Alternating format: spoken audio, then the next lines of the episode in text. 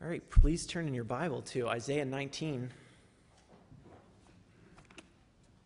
We'll be reading uh, verses 1 through 15 here in Isaiah 19. So when you have that, uh, please stand for the reading of God's word. We've been going through these various oracles against the nations here in this section of Isaiah, and now we come to an oracle uh, regarding Egypt, an oracle against Egypt. We've been through uh, many since uh, Isaiah since they began in Isaiah 13. And here we come to another, each of them having their own particular character and purpose. An oracle concerning Egypt. Behold, the Lord is riding on a swift cloud and comes to Egypt, and the idols of Egypt will tremble at his presence, and the heart of the Egyptians will melt within them.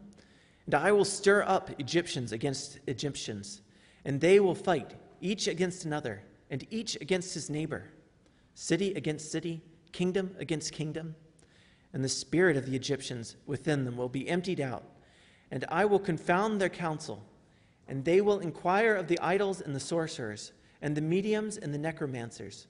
And I will give over the Egyptians into the hand of a hard master, and a fierce king will rule over them, declares the Lord God of hosts. And the waters of the sea will be dried up, and the rivers will be dry and parched and its canals will become foul, and the branches of Egypt's Nile will diminish and dry up. Reeds and rushes will rot away. There will be bare places by the Nile, on the brink of the Nile. And all that is sown by the Nile will be parched, will be driven away, and will be no more. The fishermen will mourn and lament, and all who cast a hook in the Nile, and they will languish, who spread nets on the water. The workers in coned flax will be in despair, and the weavers of white cotton. Those who are the pillars of the land will be crushed, and all who work for pay will be grieved. The princes of Zoan are utterly foolish. The wisest counselors of Pharaoh give stupid counsel. How can you say to Pharaoh, I am a son of the wise, a son of ancient kings? Where then are your wise men? Let them tell you, that they might know what the Lord of hosts has purposed against Egypt. The princes of Zoan have become fools and the princes of Memphis are deluded. Those who are the cornerstones of her tribes have made Egypt stagger. The Lord has mingled within her a spirit of confusion, and they will make Egypt stagger in all its deeds, as a drunken man staggers in his vomit. And there will be nothing for Egypt that head or tail, palm branch or reed may do. You may be seated. Dear Heavenly Father, Thank you for your word to us. Uh, you have given us much, much wisdom in your word, and we often take it for granted. I pray that you would enlighten our minds today as we uh, come to it, eager for what you have to say to us. Pray that you would open our hearts and ears to be receptive of your word. In Jesus' name, amen. So, uh, so perhaps as you look at the world around you, you see foolishness. Lots and lots of foolishness. And maybe this has perplexed you why there is just so much foolishness in the world. Uh, the Bible says a lot about the, the reason there is foolishness in the world. And one of the main reasons is that God sends foolishness as punishment.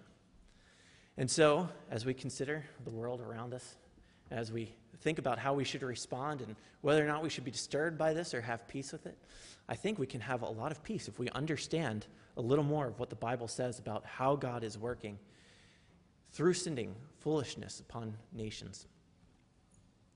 And ultimately, I believe this points us to Christ, the one who is wisdom from God. So, God sends foolishness as punishment. He does this in order to reveal his own wisdom, and then ultimately, in order to uh, point us to Jesus Christ. So let's begin here in uh, Isaiah 19:1 an oracle concerning Egypt. Behold, the Lord is riding on a swift cloud and comes to Egypt. And the idols of Egypt will tremble at his presence, and the heart of the Egyptians will melt within them. So the Psalms occasionally speak of God riding on the clouds. And you even see this uh, described in beginning of Ezekiel that God rides on the clouds, that he is swift, he is above all things, and he brings judgment swiftly. Uh, what could move faster than something uh, carried along by the very wind? And so as he comes to Egypt, the idols tremble and the heart of the Egyptians melts within them. Uh, they know that God has come in judgment. They have nothing uh, that they can do to stand against him. Now, of course, idols are uh, not real gods, but 1 Corinthians 10 speaks of demonic forces behind them. Uh, when God contends with evil in the world, is not merely with men, uh, but with demonic beings as well. Those who uh, tempt and stand behind much of the evil in the world. And I will stir up Egyptians against Egyptians, and they will fight each against another, and each against his neighbor, city against city, kingdom against kingdom. You have here a description of, of a nation being so thrown into confusion that brother wars against brother. You have this stated a bunch of different ways Egyptians against Egyptians, uh, neighbors against neighbors, cities against cities, kingdoms against kingdoms, or a kingdom against a kingdom. We see this occasionally held out as a punishment upon people, that uh, people will war with itself and defeat its own self.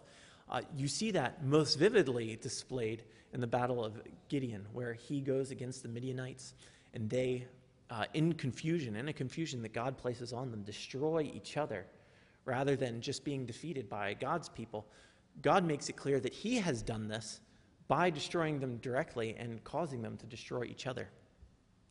See, God is very, um, very purposeful in the kind of judgments He sends, judgments that will make it clear who it is that has done this, that it is the Lord, and who it is that is truly wise, and who it is that is foolish and confused.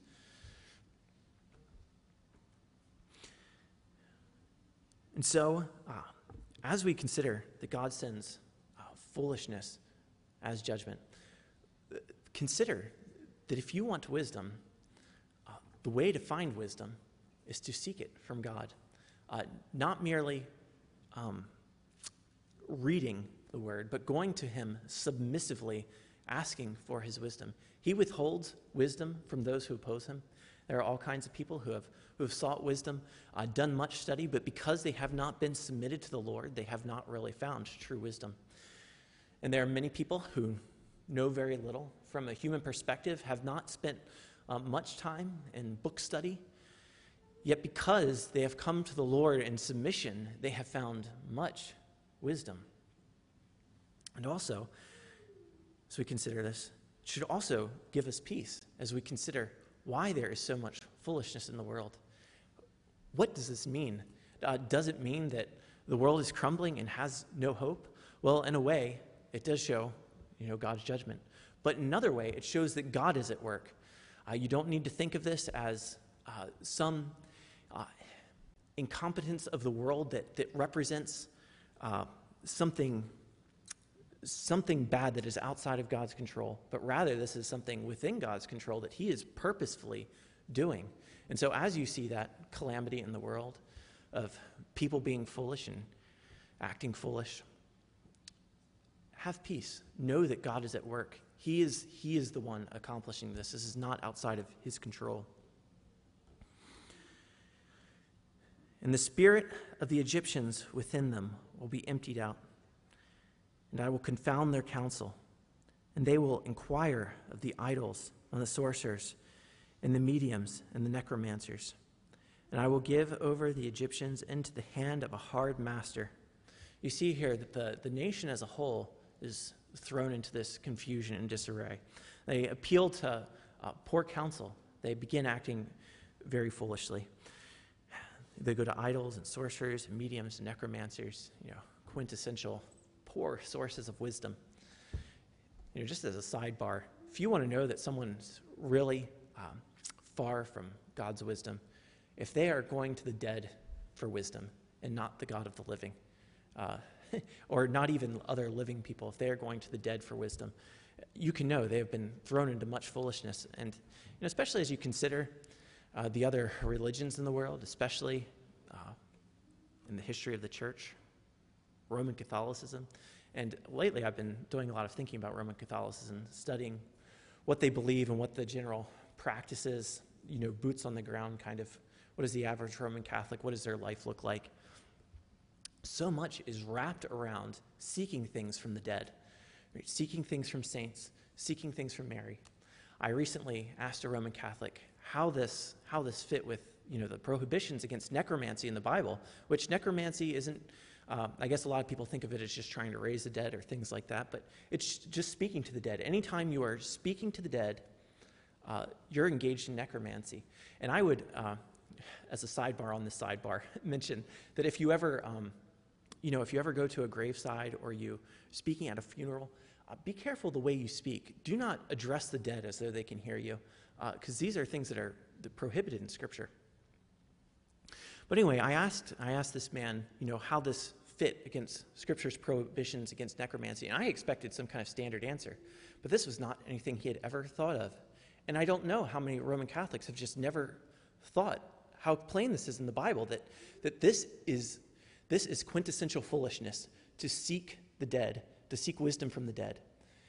And here, so many people who think they have been saved by Christ are going to the dead for wisdom instead of the God of the living.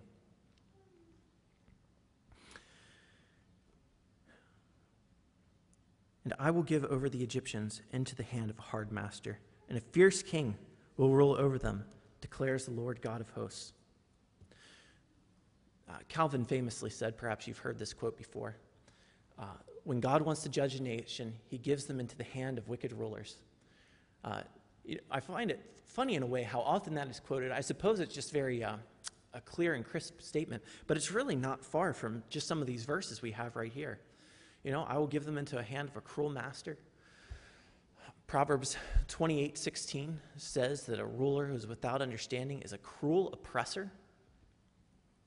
Uh, God, in judging nations, he sends hard rulers upon the nations. And what are those hard rulers? Yes, they're described as tyrants, but they're also described as ones without understanding.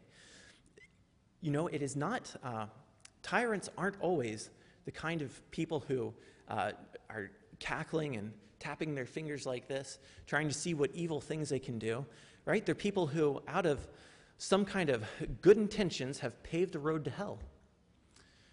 People out of good intentions who do not know what is right end up engaging in tyranny.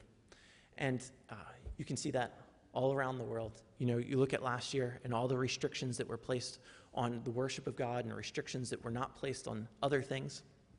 Uh, it's clear that, you know, people just without understanding, without knowing what God values, knowing what they value, but not what God values, and out of some kind of supposed good intentions, uh, end up being cruel oppressors. So uh, consider this as you consider once again the world around you. What I'm trying to give you is a lot of tools for understanding the world around you. Uh, people have been cautious, and I think for good reason, of trying to read too much into God's hand of providence, right? You see calamities like uh, earthquakes and tsunamis and uh, the pandemic, right? You see things like that, and you know that there is a tendency of some branches of Christianity to, to blame whatever comes about on their favorite sin or something that God has done this because of that. Sure, so there are, there are uh, unprincipled ways that you could be reading things into God's providence, but He tells us much about what He's doing in the world. You know, it's not like He has left us without clues. He gives us passages like this where He describes exactly what He does when a nation depart from, departs from Him. He gives them into hands of cruel tyrants, and He sends uh, certain calamities, and so on and so forth. And, you know, uh, considering the pandemic, consider that. Um, when God was displeased with his worship, what did he do? He would destroy his own temple. That's the first thing that came to my mind when you see churches everywhere shutting down by you know this, this act of God. There are, there are cautious and biblically informed ways that we can read God's hand of providence if we're, if we're informed by Scripture. Something else you can take away from this is that there is real value to uh, a notion of, of national repentance. I know that that uh, has been abused by a lot of people to um, impose guilt on individuals that doesn't belong on them or to, or to uh, promote things like reparations. Uh, but every single person in a nation, or almost every single person, uh, suffers from the calamity that is a, a wicked ruler. right? Suffers from uh, the calamities that, that happen on the nation as a whole. Uh, we're not independent islands. Uh, we do suffer alongside of each other. And so we, uh, as people who live in this land, have an obligation, especially, to reach the people of this land. Um, you might be inclined by some individualistic spirit to think, well, you know, those are the people of the world. I'm me, you know, I serve God on my own, and so it doesn't matter what they're doing. Well, it, there is a right way of saying that, but there is a wrong way of saying that too, and that, and that uh, to not think that they would bring harm by their sin upon you.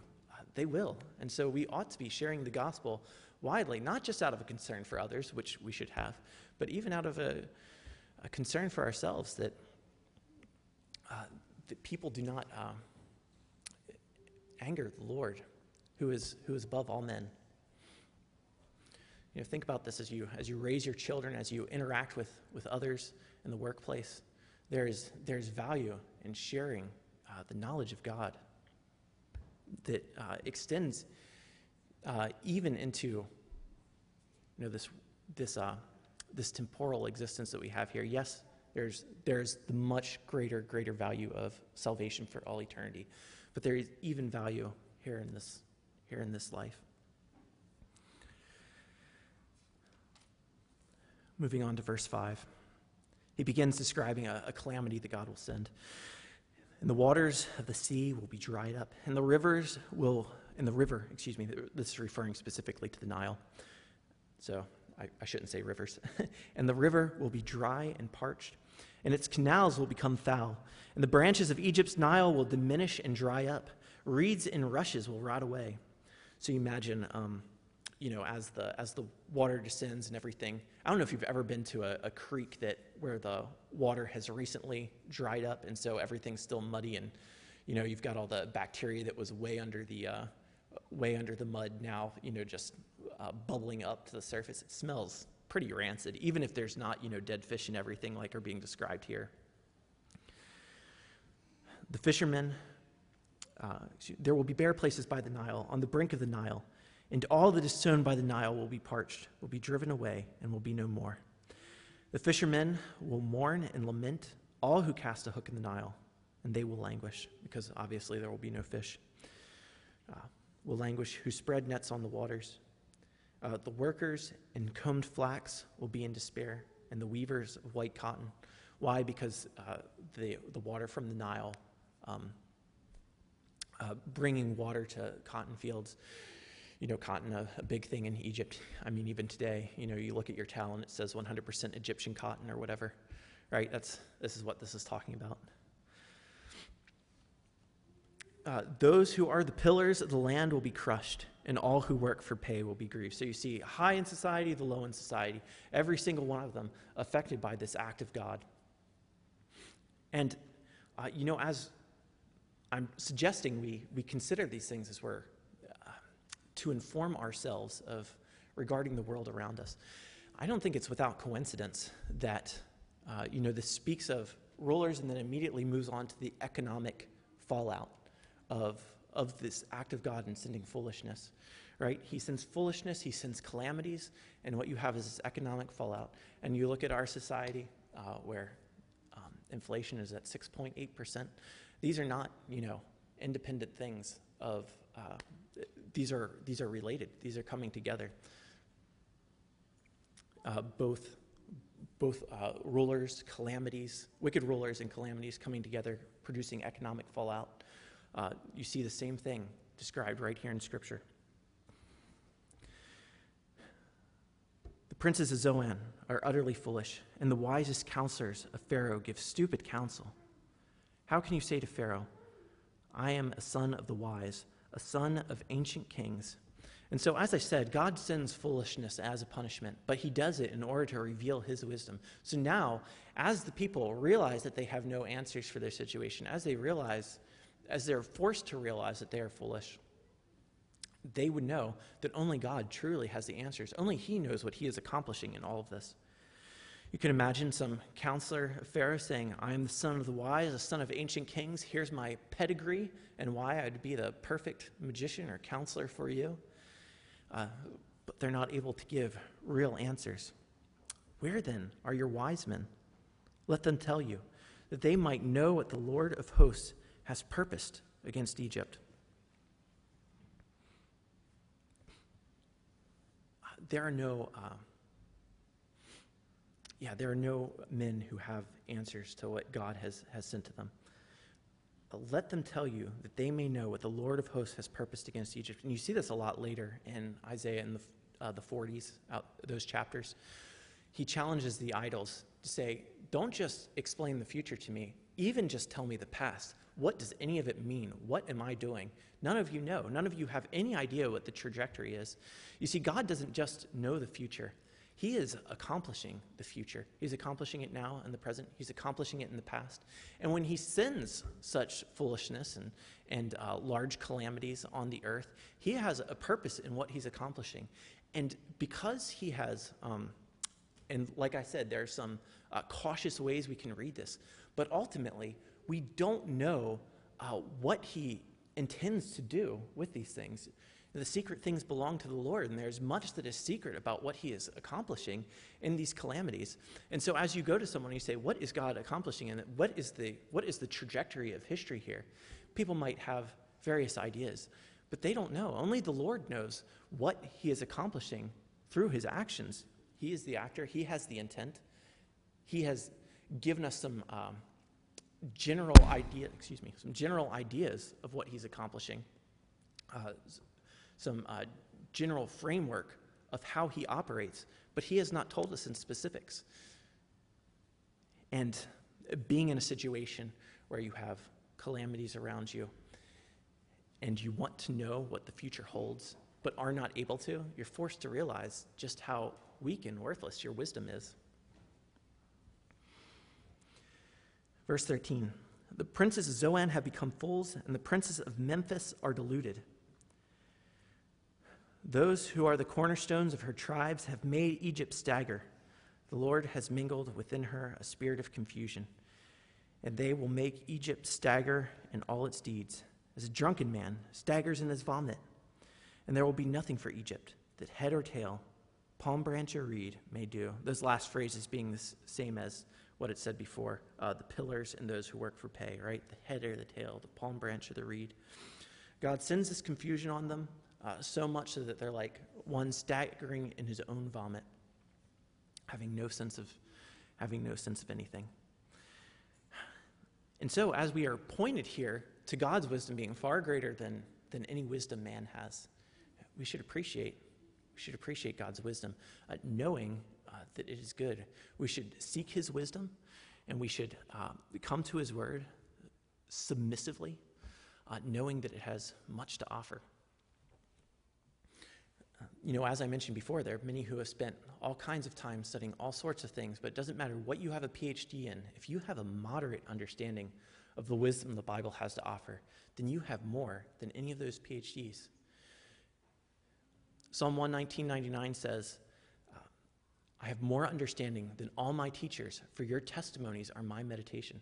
That's an incredible truth. And I remember being uh, uh, pretty struck with that as a, I don't know what age, I suppose high schooler. But that, you know, my teachers obviously knew more than me in whatever field they were teaching me. But sum total of valuable things to know, I knew I had far more understanding than any of them, right? And that should not lead you to pride because it's by the Lord's grace that He would give you such a thing, but that is just something far more valuable than any of the wisdom the world has to offer. And not only should we appreciate it in seeking it, but we should appreciate what God is doing in His wisdom, not knowing what He is doing, not knowing what He is accomplishing, because He's good and He is accomplishing good things. So we don't always know what the trajectory of history is. In fact, we never uh, know exactly because we don't know the future exactly. But uh, we know that God is good and we can trust Him when we see the world around us acting foolish and pointing us to His wisdom. Let's consider the ultimate wisdom that God is pointing to here. You know, as we've gone through Isaiah, we've seen that each one of these oracles and many of the chapters that went before, if not all of them really, uh, are ultimately pointing to Jesus Christ, right? They're ultimately pointing to Him coming and here to him being uh, the wisdom of God. And uh, we'll look at this passage next week, but just to uh, give you a little bit of a proof of that, uh, verse 23 says, In that day there will be a highway from Egypt to Assyria, and Assyria will come into Egypt, and Egypt into Assyria, and the Egyptians will worship with the Assyrians. In that day, Israel will be the third with Egypt and Assyria, a blessing in the midst of the earth, whom the Lord of hosts has blessed, saying, Blessed be Egypt, my people, and Assyria, the work of my hands, and Israel, my inheritance. Now, we'll look at that more uh, next time, but, but is that not a very obvious statement of the gospel that you have these unnatural branches being grafted into the, the tree of Israel, like you see in Romans 11? Uh, this is prophesying the gospel. You have God giving men a stumbling block that they would fall over, not knowing his wisdom, being forced to recognize that he is the truly wise one, and him using that to send some to Jesus Christ, who is, who is true wisdom, so that they may be grafted in to that tree of Israel, so that they might have salvation along with all of God's people. And we had a phrase in here earlier uh, Where are your wise men? You know, that sounds very much like uh, 1 Corinthians. Where is the debater of this age? And so I'd like to go ahead and read uh, a little at length from 1 Corinthians, which I believe is ultimately the fulfillment of what we were looking at in Isaiah 19. So if you go ahead and turn there to 1 Corinthians 1, I will start in verse 18. For the word of the cross is folly to those who are perishing, but to us who are being saved, it is the power of God.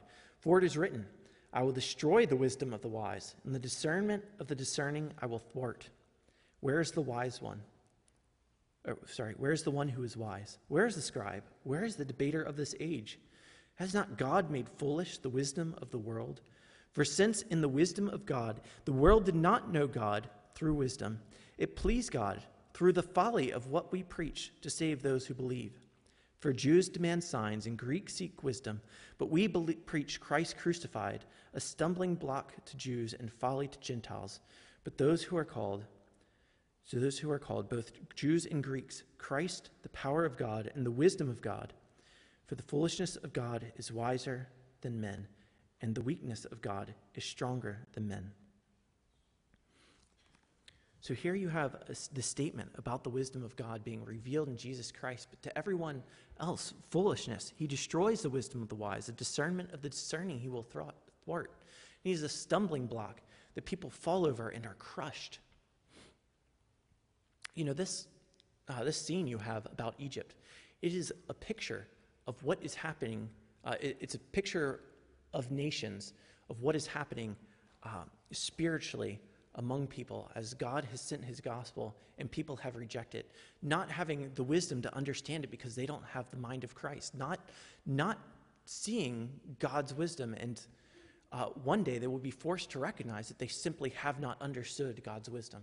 And as 1 Corinthians 2 speaks, it shows that what we need is the mind of Christ. We need the Holy Spirit.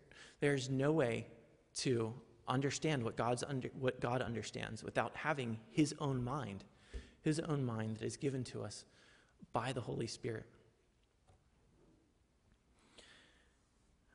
So, on one hand, you know, as we look at Egypt, yes, it is. It gives us some information on how we should re- our, read our own world and our own nation. But ultimately, it points to something that transcends nations themselves uh, a great spiritual nation and another great spiritual nation that are at odds and at war. And there is wisdom in this one that the other just cannot understand because they do not have the mind of Christ. And what we need is the mind of Christ. And if God, who is a good father, would give, uh, if a good father would give good things, how much more will God give of his Holy Spirit to those who ask? So as we go to the Lord in prayer today, let us ask for his wisdom. Let's pray.